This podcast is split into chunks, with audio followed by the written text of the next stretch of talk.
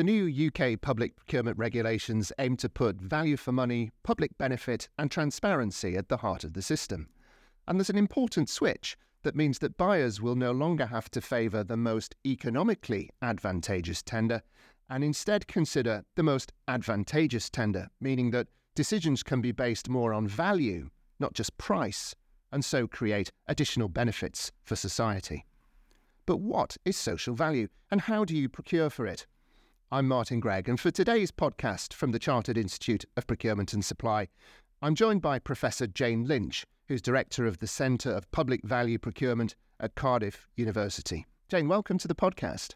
How do we define social value? How do we define social value? Have we got all afternoon on this one? But, but I think the challenge is uh, that at the moment we've got such um, a mix of different terms that various um, organisations are using, both within, across public sector, private sector, their sector organisations. Let's cast our minds back to where all of this really journey started in corporate social responsibility and our sustainable development. So we're going back quite a long time in history now. Quite often when you saw reports, they were really talking about how much employment was created from a contract worth X billion pounds worth or so many million. How many people can we employ through that? And of those people employed, how many were from disadvantaged um, communities? Um, how many graduate schemes were there, how many apprenticeships and so on. That's not really what we're trying to get at here with the deeper societal benefit. What we're really trying to get at is here, if we're creating work opportunities through economic benefit, then actually what we're trying to do is improve um, individual well-being. And if we improve their well-being and their health, then of course then, then that will lead to better financial benefit later on, and hopefully better productivity within the country. So I guess we've got tangled up a little bit in terms of what we mean by social. We did some research going back in two thousand eighteen um, with one of my M B A students, and we came up with eighteen definitions of social value then. So when you think that supply chain management's got nearly three hundred definitions, I guess we've got a way to go yet. So the fun's just starting. Well, let's, let's let's say we have chosen one of your eighteen definitions of, of social value. We've defined it. Yeah. We know what it looks like, and we know what yeah. good looks like. How do you procure for it? How do you procure for it? It's really about how we can encourage more um, local suppliers to bid for public contracts. And I see procurement reform as also an opportunity to build bridges with the small business community. Um, and in many cases, it will be about rebuilding those bridges because, um, you know, past experiences with some of the small businesses is has not been very, um, very pleasant. So it's, you know, very, very difficult for them to be able to um, participate in any public sector opportunities. The message needs to be very clear that we're going through reform, we're bringing in this new bill. And the, one of the ideas behind it is that we want to create more opportunities for small businesses to be part of um, public sector spend. I mean, we're talking on a U K scale, three hundred billion pounds here. So, you know, for every pound that we spend, how much money do we want to be reinvested into our local economy? There is a, a very straightforward answer here, as I'm sure you're well aware. I think, you know, the, the reform gives procurement professionals the flexibility to be able to um, develop lots of uh, smaller contracts and that small businesses are able to um, bid for. But nevertheless, you know, social value needs to be very clear within those tender documents and the invitations so that it's very clear about what the requirements are, what the expectations are. And I think that's where there's an awful lot of work to be done so far. And do you think the changes go far enough, Jane? Because we've had social value, um, the Social Value Act since twenty thirteen, which has placed a requirement on public sector organisations to look just beyond the financial costs. Yeah. We'd like to think that legislation um, forces people to act in, uh, in a different way, but the reality is quite different to that. And in Wales, for example, um, I'm very proud that we've got the Wellbeing of Future Generations Act, which came into force in two thousand fifteen, and um, I supported the then Commissioner Sophie Howe with her procurement review. Uh, we started around two thousand eighteen nineteen to understand the extent to which public bodies, forty-four public bodies in Wales, were embedding the principles of the Wellbeing Act into their procurement. Uh-huh. And it was a really, it was quite a difficult exercise. But it just shows that you can put legislation in place, but doesn't necessarily mean that it's going to change behaviour. So I think, you know, in many respects, I kind of asked the question, is procurement advancing to, at um, a greater pace than the rest of the organisation? I've never yet to meet a person working in procurement who doesn't want to do the right thing.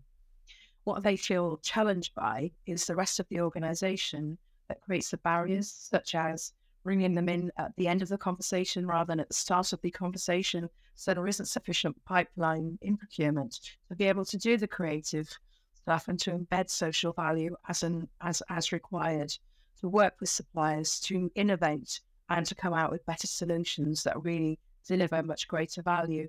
So I think this internal um, communication, I think, you know, really there's never been a more important time to think about strategy alignment.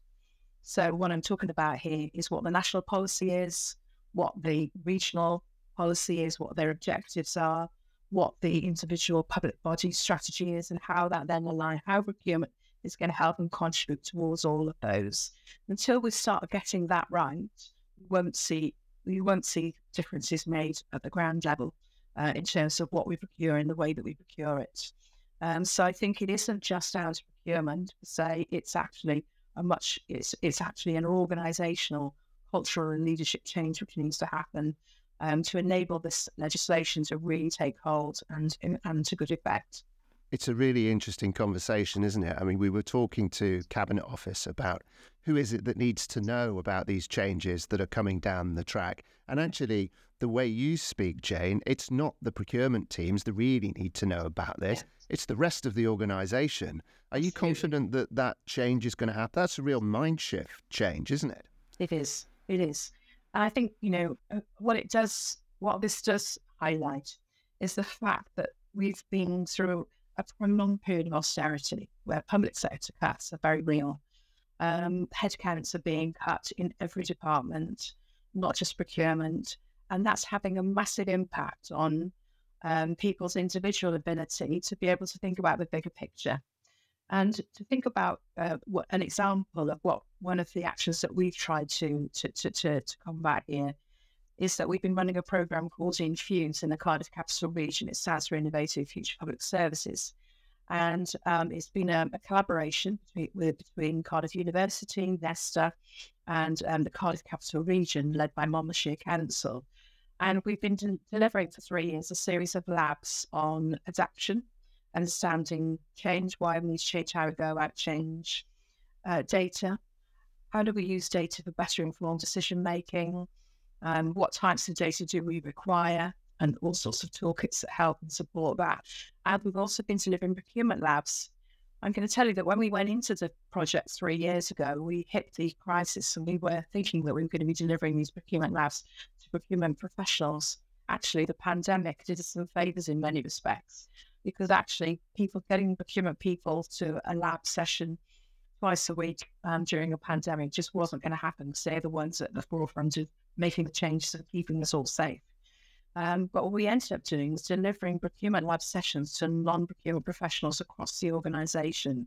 Um, and that's where I've really seen the change. So when we talk about elevating um, procurement within the organisation more strategically, it's not about uh, empowering the people and the leadership within procurement. I mean, there's an assumption that every organisation has a procurement team for a start. Well, that isn't true. It may be that some of them have one. I've even seen a one point seven five. Uh, some have, you know, thirty-odd, some have a lot more. So it's a great disparity in the public sector about what procurement actually looks like and who manages it within each of the organisations, which again is why sometimes the structure changes. And so that's one of the big reasons as to why, to try and increase that capacity, we need to make procurement better understood across the organisation, so that they can really see how this social value can be embedded um, and to make meaningful change, so that, you know, taxpayers' money are going to be delivering better outcomes for citizens. And I think it was Sir Michael Barber who wrote the report in two thousand seventeen, and he talks about unlocking public value. And what he's suggesting is that the current system is very rigid. It's, it's um, you know, it's outdated, and actually it's not really delivering the potential scale of what can be achieved if we do it well as a joined up organisation within and across organisations. And I think that's that's the space we need to be thinking now. So the big question that procurement professionals and, you know, leaders of, of public organisations need to ask is, through our procurement, are we not just delivering social value? Are we delivering public value? And economic value as well, Jane. There was yes. a report from Social Enterprise U K that identified That's right. what it called the social value gap. And it yes. talked about a value of fifty-six billion pounds a year. So we need to think about it in terms of economic benefit as well. Absolutely. Um, so in Wales, um, I did some work um, going back to twenty twelve thirteen, and Wales introduced um, the Community Benefits Measurement Tool, and basically contracts over, initially it was three million, then it was one million. I think it's private or liberally now across any contract where they feel there's um, a relevance. But when we looked at that, what the, what the minister was then looking for was, for every pound spent, how much is reinvested into the local economy, because we have to reinvest that local wealth, keep, keep the wealth creating. Many years ago, I remember there was um, talk about the leaky bucket syndrome. You're pouring investment in, but yet you're letting that money go back out of the country. And every time you just keep doing that, you know, you're not really going to get anywhere, are you? So, you know, we've got to we've got to patch up those leaky buckets in many ways. And I'm not I'm not for one second saying that we have to in Wales, you know, everything from Wales or Scotland, everything from Scotland and England, everything from England. But what it, what we must look at first and foremost is that we are supporting our local businesses. It makes sense from a climate change perspective and a carbon perspective, because we're not transporting goods unnecessarily. Yeah. So, you know, really, really important to do that. And I think the figures that used to come out in the Community Benefits Measurement Tool were, for every pound spent, eighty pence is reinvested into the local economy. You know, those are really fantastic figures that you need to be looking at. We need to see a lot more of that going on. So if you had one big ask of of government, of public sector organisations, of councils, of tendering organisations, of those who are going to bid for contracts, what would be your big ask? How how are you going to fix that leaky bucket? Well, I think the message would be very different to different people that you're talking about here. The message to the procurement um, individual is to is to make sure that procurement is understood within an organisation. Otherwise, they're going to be constantly battling against um, closed doors, as it were. Um, and I would say to policymakers, it's all well and good designing very creative policies, but you have to invest time and effort in guiding people through those policies. People don't have time to read reports. So a lot more hand-holding is required through change. Uh, a lot more practical support is required through change. A lot more visual support is required, and it needs to be well communicated. So I think, you know, just setting up a policy isn't enough anymore. It needs to be the right policy, number one, for the area in which you're su- su- supporting. But it also then you need to invest money in how that policy is going to be implemented. The moment is. To the um, suppliers, there needs to be a lot more in terms of communication to the supply market about what their expectations are. My concern is that the social value agenda is progressing at a rate that suppliers are not necessarily ready for. Um, you need to think about, if there are supplier engagement days, turn up to them, go and listen, make the time, invest the time to go and listen to the information that's available to you. I think there's nothing more frustrating that with all the restricted resources that are available, you put on a supplier engagement day and not many people turn up, or it's the usual suspects that turn up. How do we reach the companies that don't normally want to do business with the public sector for a variety of different reasons? How do we break those barriers down? And I think that, you know, that's very much a three-way journey. It's very much starts at central government and policymakers. It's down to the individual public body and the people relating with the communities. So it needs to be more joined up, working within an internal collaboration within the public sector organisation. But also there needs to be a willingness Um, by the supply market, that there's a massive opportunity out there for them. I don't think there's an awareness generally that these opportunities exist, and about the commercial um, opportunities that there are um, with some of the local businesses and how they might be able to support um, the public sector. That to me is the kind of the bridging gap, the missing link that really urgently needs to happen, as well as the upskilling, of course. It might sound that we're being quite pessimistic here. There's some amazing things that are going on all around us.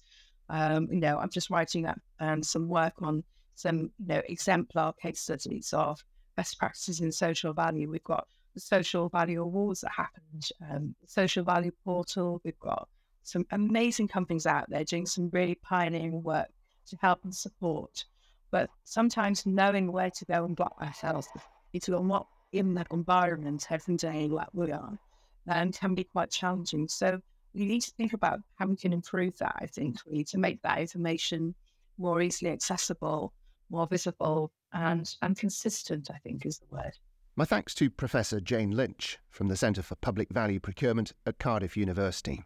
If you'd like to find out more about Jane's research, there are links in the podcast description, where you can also find more information about the new public procurement regulations. Thanks for listening. Bye for now.